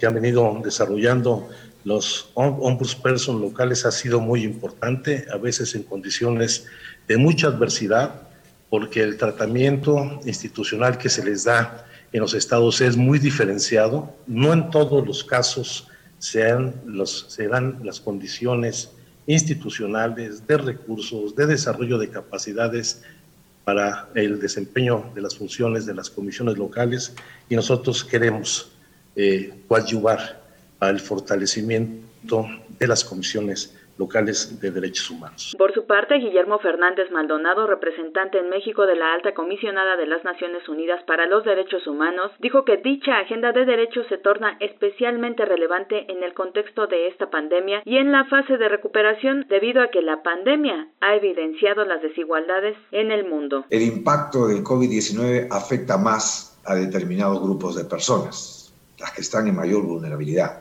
Esta es una innegable realidad que tiene estrecha relación con el principio de no dejar a nadie atrás, de la Agenda veinte treinta de Desarrollo Sostenible que acordaron todos los países del mundo. Pero también tiene relación con el objetivo de Naciones Unidas de contribuir para construir un retorno de la pandemia hacia una situación mejor. Debemos tomar lecciones del propio covid diecinueve y redoblar esfuerzos para remover estos factores estructurales que han obstaculizado el goce de todos los derechos humanos para todas las personas. Deyanira, auditorio de Prisma R U, se destacó que los organismos de derechos humanos deben unirse para enfrentar los retos que ha ido dejando la contingencia sanitaria, tales como el aumento de la violencia contra la mujer, las niñas y los niños, los embarazos no deseados en mujeres adolescentes, el incremento de personas sin ingreso y las nuevas violencias en la era digital. Este es el reporte. Muy buenas tardes. Cindy Pérez Ramírez nos platica sobre la cultura moderna mexicana que ha negado lo indígena e impuesto el castellano como única lengua, da a conocer Federico Navarrete. Un saludo para ti y para todo el auditorio. Durante la conferencia Discriminación Lingüística y Derechos de los Pueblos Indígenas en México, organizada por el Colegio Nacional, Federico Navarrete del Instituto de Investigaciones Históricas de la UNAM se refirió a que no son más humanos aquellos que nacieron con poder que aquellos que nacieron con menos posibilidades. La humanidad es algo que tenemos que construir, algo a lo que tenemos que aspirar juntos. No podemos ser humanos sin dialogar con nosotros, sin vernos los rostros. Esta es una de las metáforas de la poesía náhuatl. Nació negando lo indígena, nació excluyendo lo indígena, nació pretendiendo que este país, que los mexicanos debíamos dejar de ser indígenas. La leyenda del mestizaje, que era básicamente obligar a la población mexicana a que dejara, abandonara sus identidades indígenas y se incorporara a una supuesta identidad superior, única, mejor, que era la identidad mestiza hispanoparlante, moderna, occidental. Todo eso es una negación de lo indígena. En el momento en que México se hizo independiente, hace dos siglos, aproximadamente setenta por ciento, si no es que tres cuartas partes de la población, hablaba una lengua indígena. Y los monolingües en castellano no serían más del quince por ciento de la población, tal vez. En tanto, la lingüista Yasnaya Aguilar dijo que le está tocando a la sociedad de ahora ver morir sus lenguas. De acuerdo con sus estudios, la desaparición rápida se debe a la necesidad de los pueblos de relacionarse y comunicarse entre ellos. Salió una ley, que es la Ley General de Derechos Lingüísticos de México. En ella dice que no solo una lengua tiene valor, sin embargo, son todas las que se hablan. Si lo vemos, no es así en la realidad. Hace doscientos años, cuando inició el, el México, hace, ya pasaron trescientos años, cuando vinieron los españoles, quedan pocos, setenta de cada cien hablaban lenguas indígenas. Ahora, de doscientos años después, quedamos solamente cuarenta por ciento de los que hablamos lenguas indígenas. ¿Quién hizo desaparecer las lenguas? ¿Los españoles o los que formaron México? Que en México se habla más español, pero antes había más personas que hablaban las diferentes lenguas indígenas. En el mundo existen seis mil lenguas diferentes y la mayor cantidad de ellas están donde hay mayor diversidad biológica y cultural. Donde hay mayor pobreza también existen más lenguas indígenas. Esta es la información. Muy buenas tardes. El escritor Juan Villoro aborda la obra Cartucho de Nelly Campobello. Cristina Godínez con la información. Buenas tardes, Deyanira. Un saludo para ti y para el auditorio de Prisma R U. En el Colegio Nacional continúa el ciclo Entre la crónica y la ficción, conferencias a cargo de Juan Villoro. El escritor en esta sesión habló de Nelly Campobello, Infancia y Revolución, la mirada marginal, y en especial se refirió a la obra Cartucho. Nos encontramos ante un universo narrado con la mirada infantil de niños que juegan con los cadáveres, que hacen travesuras en las trincheras y que eh, se divierten de ese modo, porque esa aberración se ha convertido en el orden que ellos conocen, tal y como hoy podemos leer crónicas de niños que juegan con casquillos de balas del narcotráfico eh, encontradas en las calles, lo cual hace eh, doblemente grave esa circunstancia por lo que sucede y por la forma en que la niñez lo asimila con normalidad a su mundo. El también integrante de El Colegio Nacional señaló que la literatura de Nelly Campobello tiene que ver con la búsqueda de realidades. Nelly Campobello eh, pensaba que las leyendas surgidas de la Revolución no eran necesariamente falacias, no eran necesariamente invenciones, sino que eran simple y sencillamente las verdades que el recuerdo había convertido en un relato ya con un estatuto legendario. Entonces, la, muchas de las, de las grandes leyendas de, de la Revolución se basan, pues, en componentes profundamente reales. Y esta es una de las características de, de la literatura de Nelly Campobello, la búsqueda de situaciones verídicas, de situaciones reales. Este es mi reporte. Buenas tardes. Prisma R U. Relatamos al mundo. Porque tu opinión es importante, síguenos en nuestras redes sociales, en Facebook como Prisma R U y en Twitter como arroba Prisma R U. Bien, pues vamos a continuar con nuestro siguiente tema. Les habíamos comentado al inicio, si ustedes tienen dudas sobre el uso del cubrebocas y también sobre su higiene, sobre cómo se debe reutilizar y cómo debe ser eh, limpiado, pues bueno, vamos Vamos a platicar justamente de este tema. Ya está en la línea telefónica el doctor Jorge Baruch Díaz Ramírez, eh, jefe de la Clínica de Atención Preventiva del Viajero de la Facultad de Medicina y responsable del Centro de Diagnóstico COVID diecinueve. ¿Qué tal, doctor? ¿Cómo estás? Buenas tardes. ¿Qué tal? Buenas tardes, Deyanira. Saludos al auditorio. Pues qué gusto saludarte, doctor, en este en este día. Y pues ahora que se ha vuelto una, una prenda importante y básica también, que debemos portar siempre que salgamos, siempre que estemos en los lugares públicos, sobre todo más aún en sitios donde se llega a haber más gente, como el transporte público, pues cómo desinfectar, cómo limpiar, cómo esterilizar un cubrebocas, porque pues si nos damos cuenta, mucha gente pues está haciendo sus propios cubrebocas o comprándolos, ya sea en el mercado, en el tianguis, en la farmacia, eh, a personas que se están dedicando ahora a hacer cubrebocas, pero lo estamos, los estamos desinfectando de manera correcta. Me gustaría que nos platique sobre esto, doctor, sobre todo pues porque hay algunos consejos muy claros en torno a cómo limpiar un cubrebocas. Claro, eh, bueno, es importante primero y de que la población general identifique tres tipos de cubrebocas que existen de, uh, de forma general.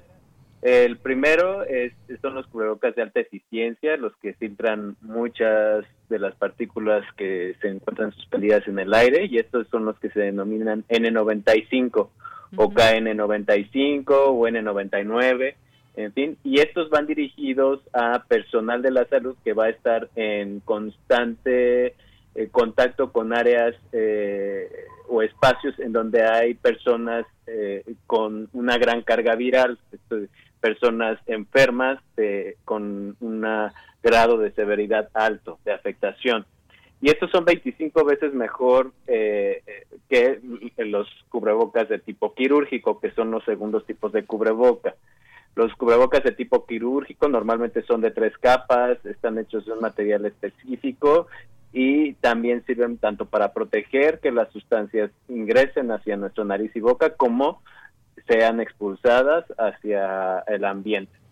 Estos son cincuenta veces eh, más eficientes para poder eh, brindar una protección que los hechos en casa. Ahora, los hechos en casa ofrecen una mejor protección en adultos que en niños. Eh, uh-huh. Y de estos hechos en casa, precisamente, que son los que se están recomendando utilizar para la población general, eh, para el uso en los espacios públicos compartidos con otras personas, o en los espacios públicos que son eh, habitáculos cerrados o con poca ventilación, como es el transporte público, por ejemplo, metrobús, metro, eh, autobuses, combis, eh, pueden ser de muchos eh, materiales. Ahora, los que están probados eh, científicamente, los materiales, eh, debemos de tomar en cuenta varias cosas. Eh, la, la primera es que incrementar el número de capas no ha demostrado ser eh, eh, más eficaz, más eficaz para mejorar la eficiencia, ¿no? Significativamente, pero puede llegar a aumentar la dificultad para respirar. La otra es que hay algunos materiales más efectivos para bloquear la, presen- la penetración de virus y bacterias, dependiendo de su porosidad. Entonces, eh, debemos de tomar en cuenta estos dos mecanismos. Uno es eh, la capacidad que, un, que tiene un material para permanecer con una ventilación adecuada, o sea, que no nos dificulte la respiración. Y por otro lado, la capacidad para bloquear este tipo de partículas virales. De tal manera que si nosotros tomamos eh, en cuenta o el estándar, ¿no?, que sería el cubreboca de tipo médico, quirúrgico, pues en primer lugar, el uno de los materiales más cercanos a, o más eficientes para la filtración sería el algodón combinado con material sintético, ¿no? Estas telas de algodón combinadas con material sintético mantienen un setenta por ciento eficiencia y una baja caída en, en la dificultad respiratoria, ¿no? O sea, que sean, digamos, que no sean tan difíciles de respirar a través de ellos. Y este tipo de materiales se pueden, como tú bien dices, lavar, como, uh-huh. como tú bien dices, eh, se pueden lavar eh, de manera más eh, fácil a través de el uso de, pues, eh, detergentes, eh, Eh, en una a mano, por ejemplo, o se pueden lavar en una lavadora con el resto de la ropa. Ahora, eh, también, eh, por ejemplo, no son tan eh, eficientes aquellos hechos de, por ejemplo, lino, de seda o de camisetas cien por ciento algodón. Estos definitivamente se deben de evitar precisamente porque eh, la eficiencia es prácticamente la mitad de un tapabocas de grado médico. Así es. Bueno, pues vamos entendiendo estos tipos, estos tipos de cubrebocas que existen. No tiene caso, doctor, por ejemplo, que utilicemos estos cubrebocas de tipo eh, quirúrgico que deben ser utilizados en los hospitales. De pronto, pues vemos en la calle gente que va al súper con ellos y demás. ¿Sí es o no recomendable? Pues mira, es mucho más recomendable que los uten, que los usen si son si son los a los que tienen acceso a que no los usen, ¿no? Pero sí es importante, eh, digamos que dejar eh, este tipo de cubrebocas al personal sanitario, el acceso al personal, priorizar que el personal sanitario los pueda eh, comprar o pueda tener acceso a ellos de mejor manera que a la población general. Ahora, si vamos a usar un cubreboca de grado médico, de tipo quirúrgico, eh, eh, están indicados en ciertas en ciertos lugares, por ejemplo, los viajeros uh-huh. internacionales, sobre todo aquellos con destinos hacia Europa y otro tipo de destinos, es obligatorio que usen, que porten un cubreboca de grado médico y que los estén recambiando en, en una periodicidad de cuatro a seis horas. Esto implica que los desechen de manera adecuada. Recordemos que los cubrebocas, si se desechan en botes de basura que no cuentan con tapa, uh-huh. eh, puede tener eh, el riesgo de que el sol eh, los deseque y las partículas virales que estén en su superficie puedan volar con el pues con el viento. Entonces es muy importante también desecharlos, y es que vamos a emplear cubrebocas desechables cada determinado tiempo, normalmente son cuatro a seis horas, y en un bote de basura con tapa. Bien, eh, doctor, y en ese sentido, pues bueno, ya nos dice, sí se pueden usar, Eh, hay que desecharlos también de la mejor manera, y, y que es pues teniendo cuidado también con todos esos con todos esos desechos. Pero le diré algo, yo creo que la gran mayoría de las personas eh, que están ahora en la calle y que se transportan por cuestiones de, de trabajo, diversas necesidades, están usando los cubrebocas, digamos, los más económicos, y los más económicos son los que están hechos simplemente de tela, y a veces no nos detenemos a pensar qué tipo de tela es. Digo, evidentemente eh, la seda se, se notaría, pero por ejemplo, si es de lino, si es de algodón, si es el que nos venden en cualquier lugar, incluso ahora muchos de los puestos ambulantes que encontrábamos afuera del, del metro, por ejemplo, que pasa mucha gente, pues muchos de estos puestos ahora venden cubrebocas, y la gente pasa y los compra, y pues llega a su casa, los lava y los empieza a usar. Estos, digamos, ¿qué tendríamos, en qué tendríamos que fijarnos para saber si, si son, nos pueden proteger o no? Yo creo que aquí lo que nos tenemos que fijar, básicamente, com, al ser de uso comunitario, es que nosotros podamos eh, garantizar la calidad de la tele, de perdón, de la tela. Eh, eh, si uno, si se les está recomendando mejor utilizar telas de algodón combinado con material sintético, bueno, este, podemos seleccionar una tela y mandar a hacer nuestro tapaboca de manera particular, en lugar de pues gastar en un cubreboca que no nos garantiza la calidad de la tela. Incluso muchos de los establecimientos como tintorerías y este tipo de establecimientos de lavanderías pre- llegan a prestar sus servicios para poder hacer este tipo de cubrebocas si uno les lleva la tela. Entonces podemos ocupar este tipo de servicios para poder asegurar la calidad de, de la tela, y que y poder también estarlo recambiando de manera constante. No, no podemos estar reutilizando un cubreboca todos los días. Tenemos, si es eh, de, de material eh, casero, pues de telas espe- este, especiales, pues necesitamos lavarlo por lo menos diariamente después de terminar la jornada.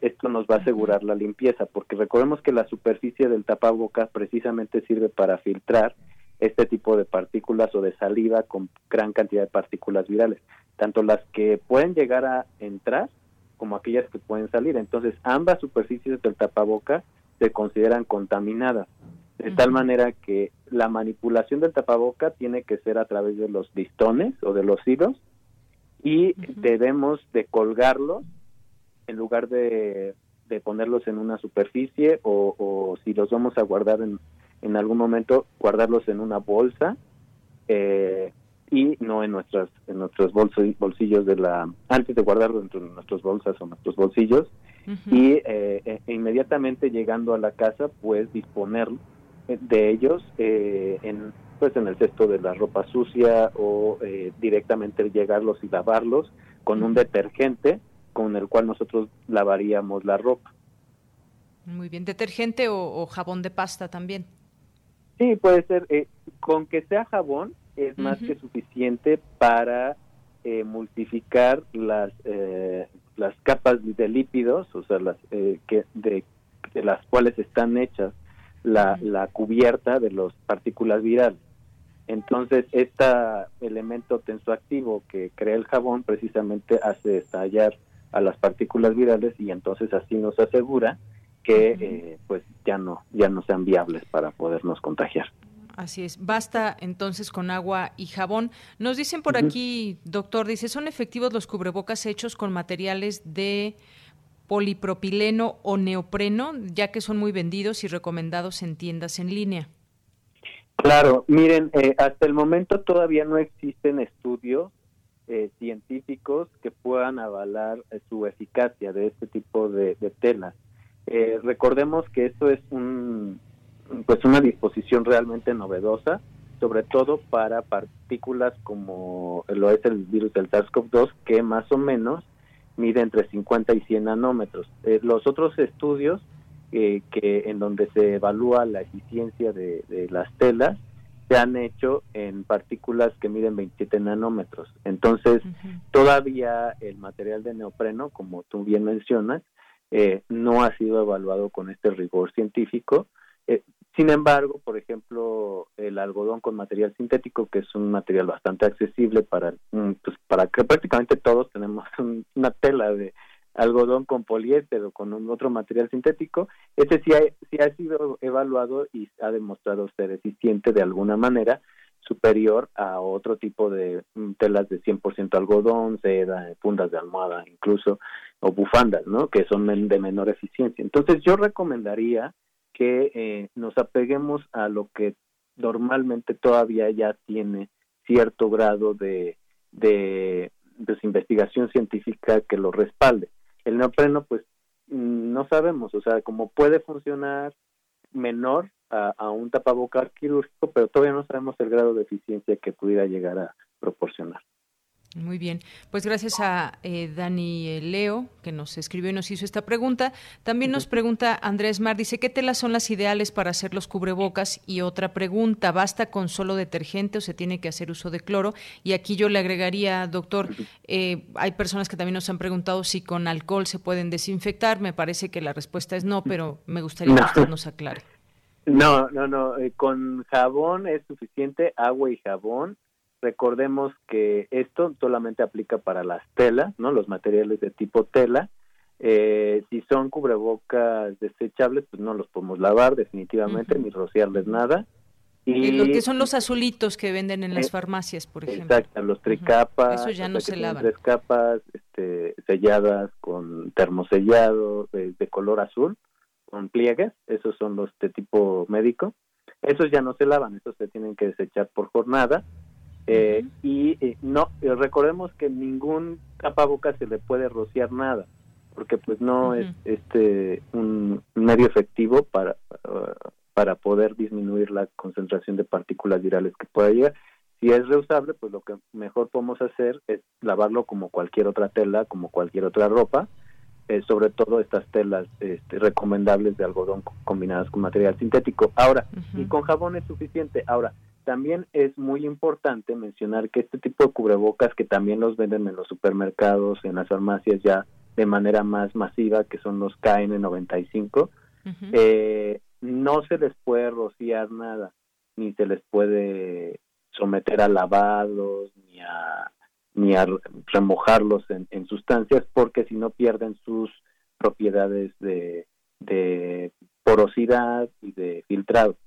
Eh, entonces, este tipo de cubrebocas también se deben de desechar después de que normalmente, eh, evidentemente, se ve, se nota que están este, ya desgastados. Eh, y, y mientras tanto, mientras pasa ese periodo, se tienen que colgar Eh, en, en un lugar y no se, donde no se no se está en contacto con otras superficies, porque uh-huh. se consideran, recordemos, contaminadas estas estas superficies del tapaboca. muy bien. Bueno, eh, también por aquí nos pregunta Gisela Chávez Aguilar, dice, muy buen tema, el cubrebocas, aunque se, aunque se lave es personal, no lo puede usar alguien más, ¿verdad? Pues sí, eso es lo ideal, que sea personal. Eh, sí. También por aquí nos, es, eh, nos preguntan que si con, con la tela de camisas se pueden hacer cubrebocas. Ah, pues sí, sí se puede hacer con algo. Eh, recordemos que lo más recomendable eh, puede llegar a ser una funda de almohada antibacteriana, eso es muy recomendable, uh-huh. con esta propiedad antibacteriana que aumenta su eficiencia y, y eh, este, digamos que permanece eh, una caída de presión óptima, esto quiere decir no dificulta una respiración a través de esta de este material, uh-huh. pero lo mejor es algodón con material sintético. Pero recordemos que hay dos tipos de telas, las de algodón cien por ciento, que esas no son recomendables para nada, para este tipo de accesorios, y las de algodón combinadas con material sintético. ¿Y esto por qué? Uno, porque la eficiencia de filtración es muy baja, es de alrededor del cincuenta y uno por ciento una camiseta cien por ciento algodón comparada con un algodón con material sintético que es como del setenta por ciento.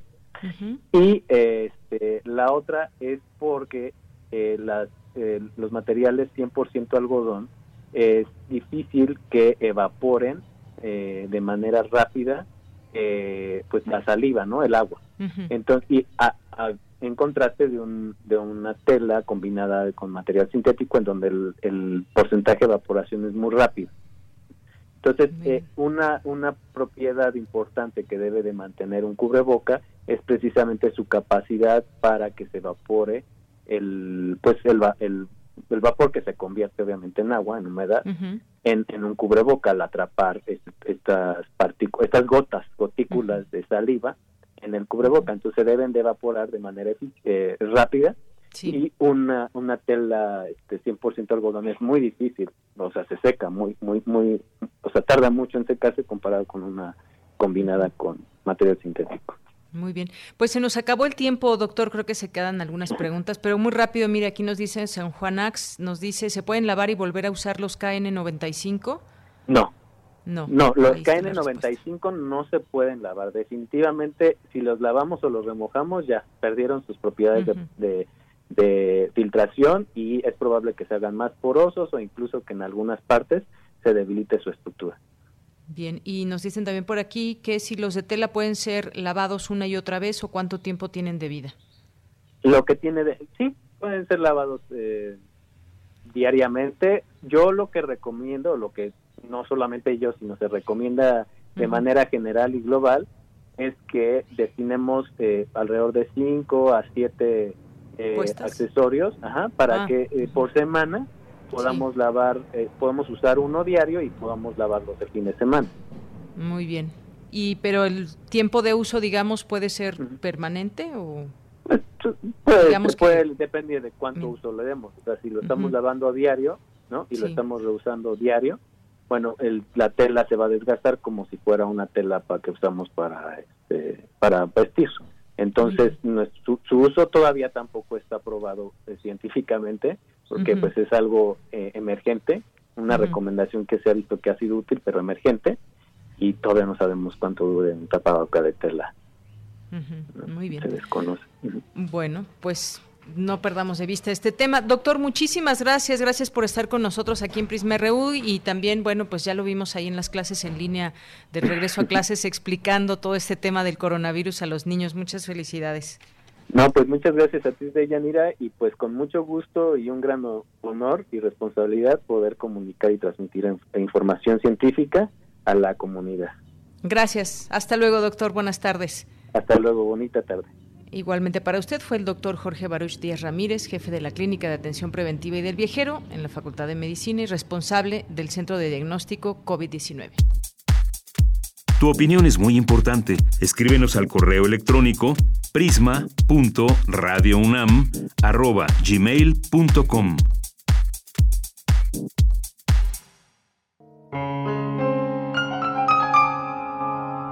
Sergio Pitol.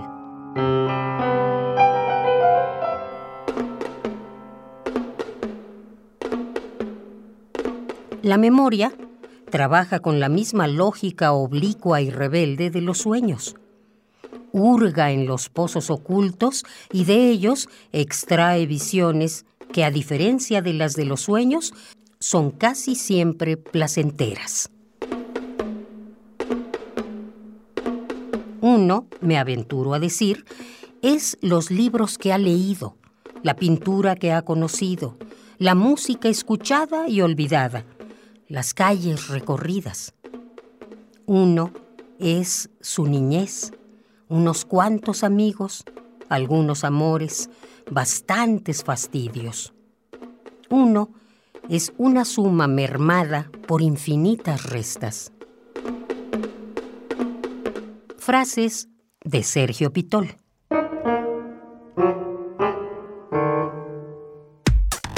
Relatamos al mundo. Relatamos al mundo.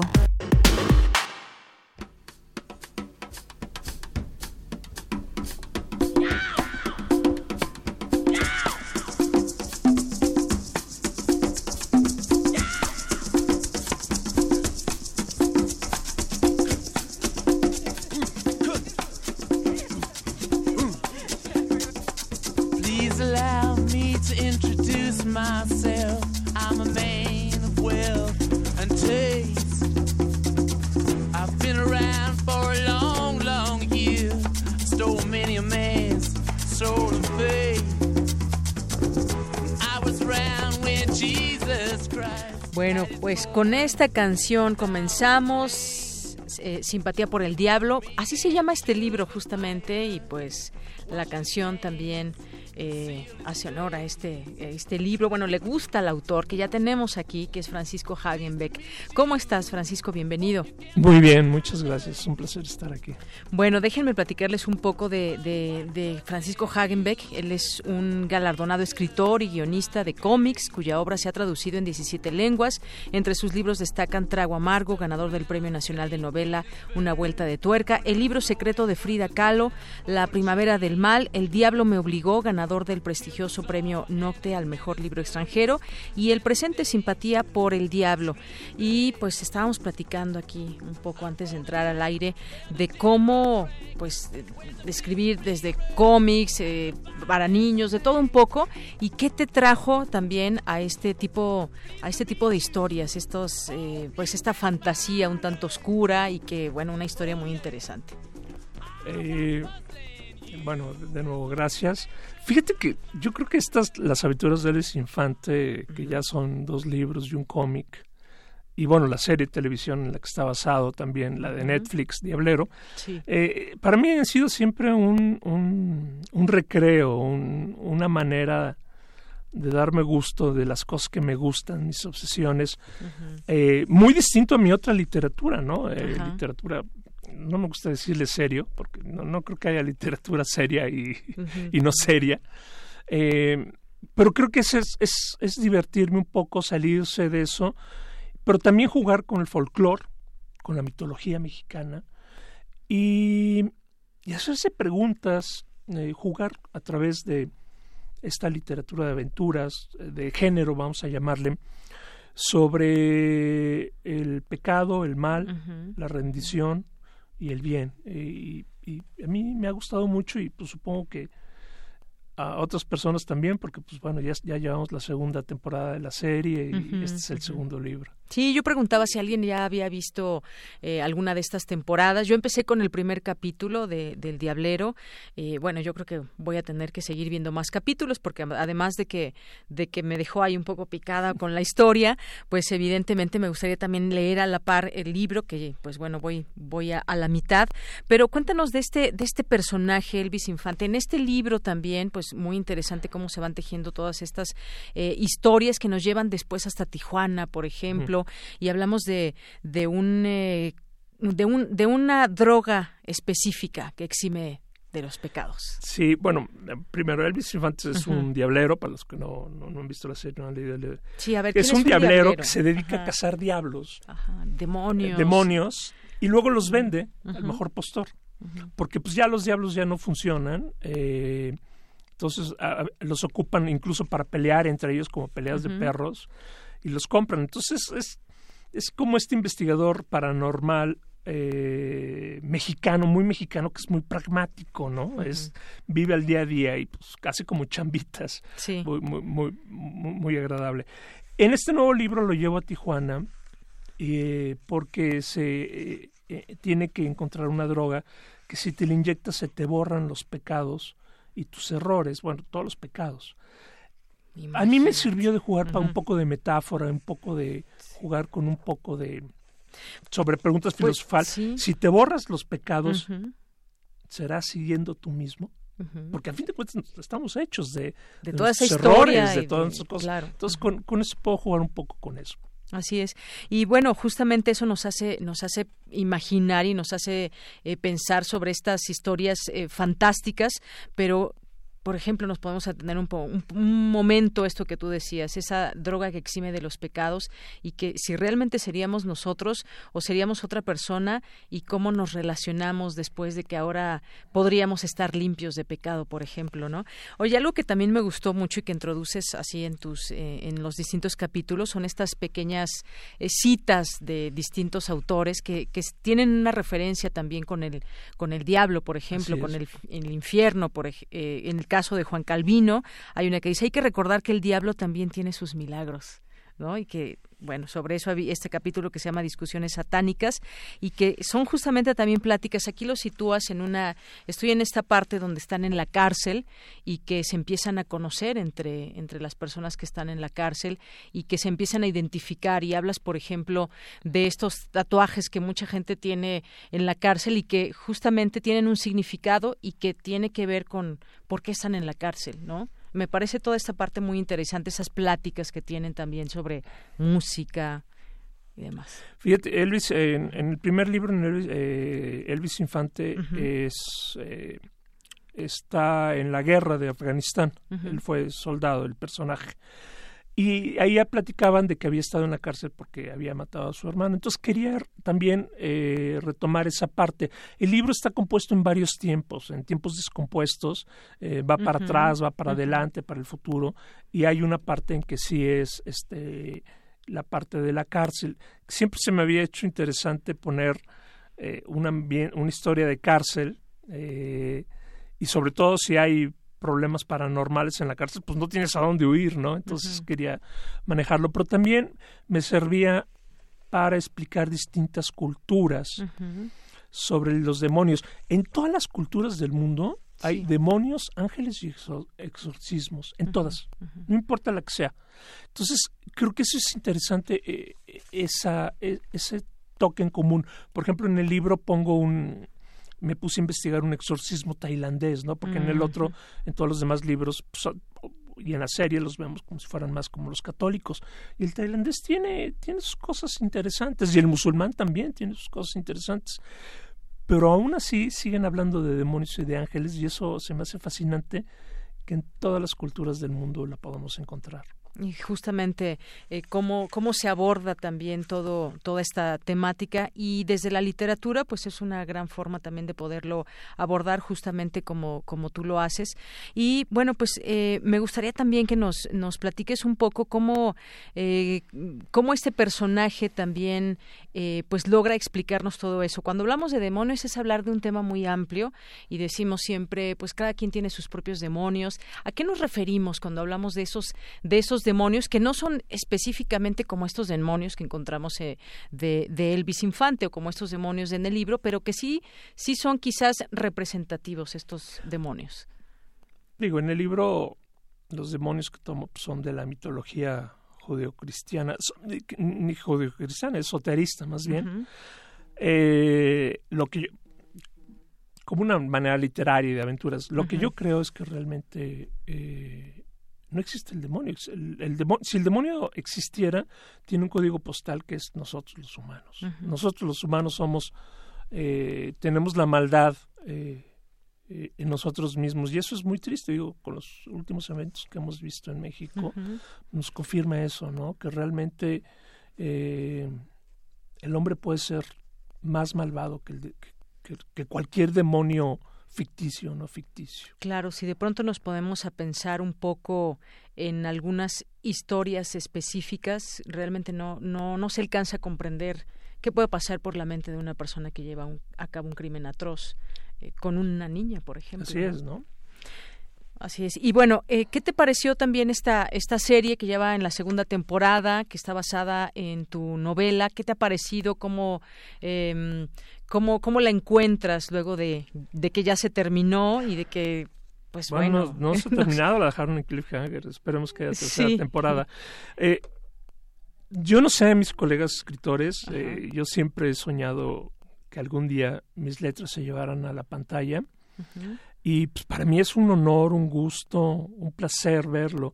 Eh, y, y más con tan buenas manos, ¿no? El productor Pedro Uriol, eh, el director Cravioto, uh-huh. eh, la actuación de Horacio García Rojas, que es Elvis Infante, que yo desde que lo vi en el set la primera uh-huh. vez, y dije, es que eres tú. Eres tú. Tú naciste para ser claro. este personaje, uh-huh. ¿no? Entonces estoy muy contento. Eh, es para mí... la verdad, un sueño hecho realidad, poderlo ver. Eh, y esperamos que siga. Eh, todavía, no, todavía no ha dado Netflix eh, luz verde para la tercera temporada, pero uh-huh. pues esperamos que se haga. Estaba... Eh, me, me acabo de enterar que hay un grupo de personas que están mandando cartas de apoyo para que se firme la, la tercera, tercera temporada. Ajá. Ojalá se haga. Yo sería el primer fan que estaría ahí. Si te, te gustó, fue a estuvo bien lograda, mucho. ¿Te pareció sí. desde tu punto de vista? Sobre todo, entendiendo que son dos géneros y dos medios distintos, uh-huh. eh, me gustó mucho la adaptación. Hay que adaptar las cosas. No, no, no puedes perdurar el, el libro tal como es. Hay muchos uh-huh. autores, eh, colegas míos que sí les gusta que sea, que una no le cambien fehaciente. Ni la coma, ¿no? Ajá. Pero yo digo que hay que cambiarlo, hay que adaptarlo, porque son dos medios distintos. Uh-huh. Y me gustó mucho cómo lo adaptó, pero manteniendo el espíritu de mi libro, el uh-huh. espíritu de humor, el espíritu de, de, de, sí. de farsa un poco, uh-huh. y el personaje, que es uh-huh. para mí era lo, person- lo importante, que el personaje... que yo lo siento muy, muy mexicano, un personaje entrañable mexicano, uh-huh. eh, lo respetara también los escritores. Así es. Sí, yo apenas llevo el primer capítulo, te, como te decía, y bueno, yo espero terminar esta esta serie. Me gusta también estos eh, elementos que se utilizan de, de la Ciudad de México, ¿no? Que también es muy... Muy chilanga la serie. Es muy es chilanga, muy, muy chilanga. Perdón que lo digas. Sí, sí, es sí. Chila, no es mexicana, es chilanga. Es chilanga, claro. Digo, sale claro. hasta el... el El, el de este el teleférico también, ah, ahí sale en el teleférico, digo, sí, eso ya es más chilango que sí, otra sí, cosa. Sí. sí, entre otros elementos que bueno, creo que es una serie que nos puede gustar también por esa, por esa parte, como, como reflejan a, a nuestra ciudad. Pues bueno, eh, Haghenbeck, me da mucho gusto que platiques con nosotros de esta, de este último libro tuyo. Has eh, también, decía yo, hecho otro trabajo que también bien vale la pena conocer y que esto, decías, es un poco más como eh, más mi tiempo libre, donde me puedo recrear más y echar a volar toda la imaginación y la fantasía en todo esto. Así que, pues, lo recomendamos, por supuesto, Simpatía por el Diablo, de F G Haghenbeck. Muchas gracias por estar aquí. ¿Algo más que quieras decir? No, es... gracias. Y invitarlos uh-huh. a leer literatura uh-huh. mexicana. Realmente estamos pasando por un muy buen momento en los libros, uh-huh. eh, de todo tipo, con temas... incluso temas actuales como la violencia sobre las mujeres, eh, los emigrantes, a Valeria Lucini, a Fernanda Melchor, uh-huh. sobre todo las mujeres. Lean escritoras mexicanas, están haciendo unas cosas maravillosas. Así es.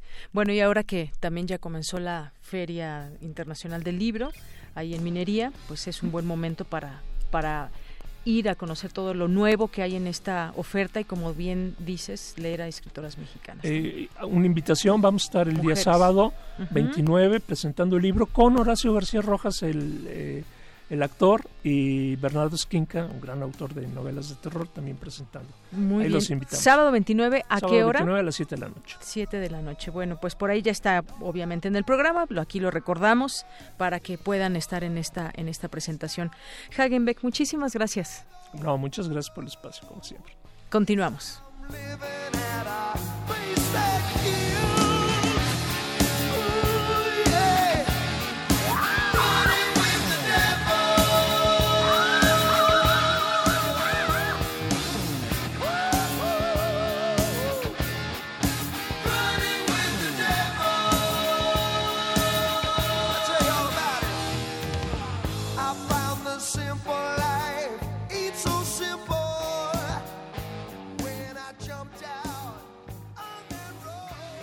Porque tu opinión es importante, síguenos en nuestras redes sociales, en Facebook como Prisma R U y en Twitter como arroba Prisma R U. Bien, pues continuamos una de la tarde con cuarenta y dos minutos. Uno de los te- otro de los temas que les dijimos que platicaríamos con ustedes en esta emisión es una investigación que se está haciendo desde la UNAM, de la Facultad de Química, envolturas plásticas de alimentos, posible causa de cáncer y diabetes. Ese fue el título, nos llamó la atención y esto nos lleva a pues tratar de conocer qué es el bisfenol A, que ahorita nos los va a platicar el doctor Humberto Gómez Ruiz, que es responsable del Laboratorio de Química Analítica Ambiental de la Facultad de Química de la UNAM. ¿Qué tal, doctor? Bienvenido, muy buenas tardes. Muy buenas tardes, ¿cómo están? Muy bien, muchas gracias. Pues platíquenos esta relación entre las envolturas plásticas de alimentos con enfermedades como el cáncer y la diabetes. Bueno, pues fundamentalmente uno de los problemas de usar plastificantes es que este tipo de moléculas son muy parecidas a las estructuras químicas de las hormonas. Entonces se llaman disruptores del sistema endocrino. Uh-huh. Y estos eh, se mimetizan en las replicaciones de D N A, y esto es lo que a final de cuentas genera alteraciones de tipo genético. Uh-huh. Y esto evidentemente pues está ligado, eh, parte del estudio que hicimos, pues eh, hay una correlación interesante con cáncer de mama. Uh-huh. Y efectos sobre obesidad y de ahí a diabetes. Eh, doctor, una pregunta. Eh, cuando hablamos de envolturas plásticas, eh, ¿de qué envoltura estamos platicando? La gente que nos está escuchando, que quisiera pues evitar ese contacto, ¿qué le podemos decir que, o cómo podemos saber qué plástico es el que nos genera esto y qué, qué uso le estamos dando que nos puede enfermar? Mira, fundamentalmente los, los que contienen bisfenol A son los plásticos que se llaman de tipo epóxico. Uh-huh. El, este tipo de recubrimientos se utilizan mucho, por ejemplo, en las latas. En las latas. El por... recubrimiento uh-huh. interior de la lata para uh-huh. prevenir la oxidación de la misma uh-huh. es eh, a base de resinas epóxidas. O sea, me imagino, eh, por ejemplo, el atún y otros alimentos el atún enlatados. Y básicamente cualquier enlatado, uh-huh. eh, cremas, todo aquello que venga en lata, chiles en conserva, uh-huh. eh, eh, las, las piñas, los melocotones. Uh-huh. Generalmente se utiliza este recubrimiento en el interior de la lata uh-huh. y tiene residuales de los monómeros a partir de lo cual se, se hace. Uno uh-huh. de esos monómeros es el bisfenol A uh-huh. y es el que fundamentalmente nos preocupa. Uh-huh. Además de estos recubrimientos que nos dice al interior de las latas y que efectivamente si ahorita eh, pues bueno, imaginamos una una lata de atún, la abrimos y todo eso que está alrededor es, es ese plástico en el que pues, es, un es plástico parte. Que recubre la lata. Exactamente. ¿Qué otro tipo de plástico? Por ejemplo, decía usted cremas, las cremas que vienen emplasticadas, también esas eh, que vienen en, en la lata de, ellas, de plástico, digamos. El tipo de, de polímero de que estén hechos lo, lo van a contener. En base eh, de plástico. Hay otro grupo de compuestos que se llaman estalatos, uh-huh. que son los agentes plastificantes, los que les dan flexibilidad a los plásticos. Uh-huh. Entonces, o contienen bisfenol A o contienen estalatos. Uh-huh. Eh, cualquiera de estas dos sustancias, a final de cuentas, son disruptores del sistema endocrino. Uh-huh. Y esos son los que van a generar el efecto. Y digamos que en qué cantidades, porque bueno, muchísima no, estas gente... cantidades están en cantidades muy bajas, en... en Ajá. Eh, partes por billón, microgramos por, uh-huh. por kilogramo. O sea, una lata de atún no nos enfermaría, no nos enfermaría el contenido, el atún. No, el, el es el consumirlo, de digamos, de manera cotidiana. No genera efecto, uh-huh. pero todos estos tipos de sustancias se bioacumulan en tejido graso. Se van acumulando. Entonces, el problema es que a lo largo de la vida se van consumiendo este tipo de productos, se van bioacumulando uh-huh. y eso es lo que a final de cuentas es preocupante. O sea, no se no se desecha este... Una parte se desecha Ajá. por orina, pero son, se llaman sustancias liposolubles, o sea, se van a solubilizar en las grasas. Uh-huh. Y nos decía ya de estas latas, ¿qué otro ¿Perdón? tipo? Nos decía, por ejemplo, de las latas que vienen con este recubrimiento de plástico, ¿qué otros, digamos, eh, productos, alimentos eh, contienen esto que usted nos dice, el bisfenol A? Pues mira, los hemos encontrado básicamente en todos los lados. Hay uh-huh. eh, las mismas bolsas de plástico que ahora están por ser prohibidas. Uh-huh. Eh, hay una costumbre muy mexicana de tomar refrescos en bolsitos de plástico con un popote. ¿Eso es malo? En esas eh, bolsitas de plástico también se encuentra el bisfenol A. Uh-huh. Uh-huh. Sí, es una forma de... Hay muchas prácticas que se utilizan este, eh, todos los días. Uh-huh. Por ejemplo, el interior de las sopas este tipo Maruchan, uh-huh, eh, también tiene plastificante en el interior, y eso aparte lo sometemos a microondas, uh-huh, para calentar, y esto favorece la extracción del producto, de manera de que se puedan sustituir estos, este tipo de plásticos por otro tipo de materiales que sean inocuos. Uh-huh. Bien, bueno, pues... Eh... habrá que seguir estas recomendaciones, sin duda importantes. Y, por ejemplo, ya mi última pregunta sería, doctora, ¿al cabo de cuánto tiempo de acumular este tipo de sustancia en, eh, en nuestro cuerpo nos aparece alguna enfermedad como el cáncer o diabetes? Este, ahorita del, de parte del estudio que se hizo, como usted, es un estudio con cerca de quinientas mujeres, uh-huh, que básicamente se hicieron con mujeres que ya están en edad reproductiva, desde los veinticinco, eh, treinta años hasta los prácticamente sesenta años. Uh-huh. Entonces, en estas mujeres ya es donde se encuentra la, la correlación, uh-huh, eh, en donde ya encontramos eh, correlación con el cáncer de mama. Pero quiere decir que esta gente ha venido estando en contacto con plásticos, uh-huh, eh, a lo largo de toda su vida. Uh-huh. Entonces, eh, ahorita lo que habría que hacer es proteger a la infancia, uh-huh, eh, a los niños, porque son los que eh, lo van a ir acumulando, y a la larga es lo que va a generar los problemas de, de obesidad, diabetes y de ahí el cáncer. Así es, y bueno, entonces, sabemos que eh, los casos se han incrementado. El proceso es un proceso largo, uh-huh, pero cada vez estamos más expuestos a este tipo de plastificantes. Bien, pues qué interesante todo esto que nos comenta, doctor. Muchas gracias por haber conversado con nosotros. Dejamos esa recomendación a nuestro público, que tomen en cuenta el plástico, eso que pues diariamente, eh, si no, no lo consumimos, pero sí está en todo lo que consumimos, y en ese sentido pues está esta sustancia bisfenol A presente. Muchas gracias. Gracias a ustedes. Hasta luego. Muy buenas tardes al doctor Humberto Gómez Ruiz, responsable del Laboratorio de Química Analítica Ambiental de la Facultad de Química de la UNAM. Porque tu opinión es importante, síguenos en nuestras redes sociales, en Facebook como Prisma R U y en Twitter como arroba Prisma R U.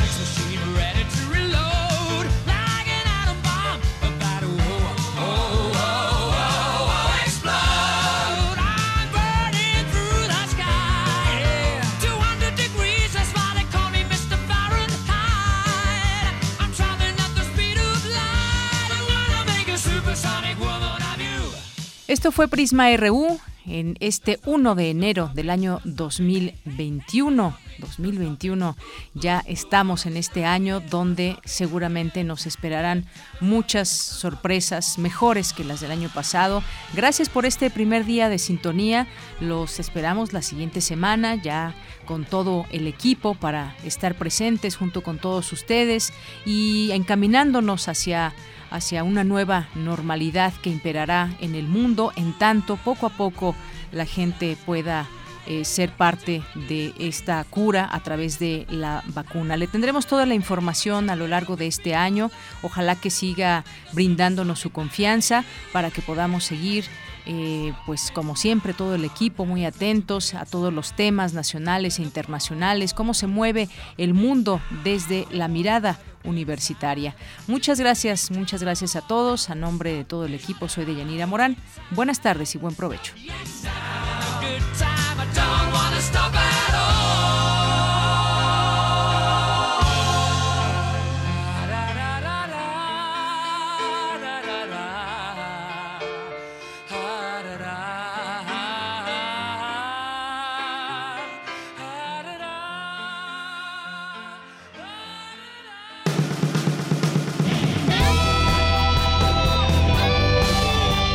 da. Prisma R U.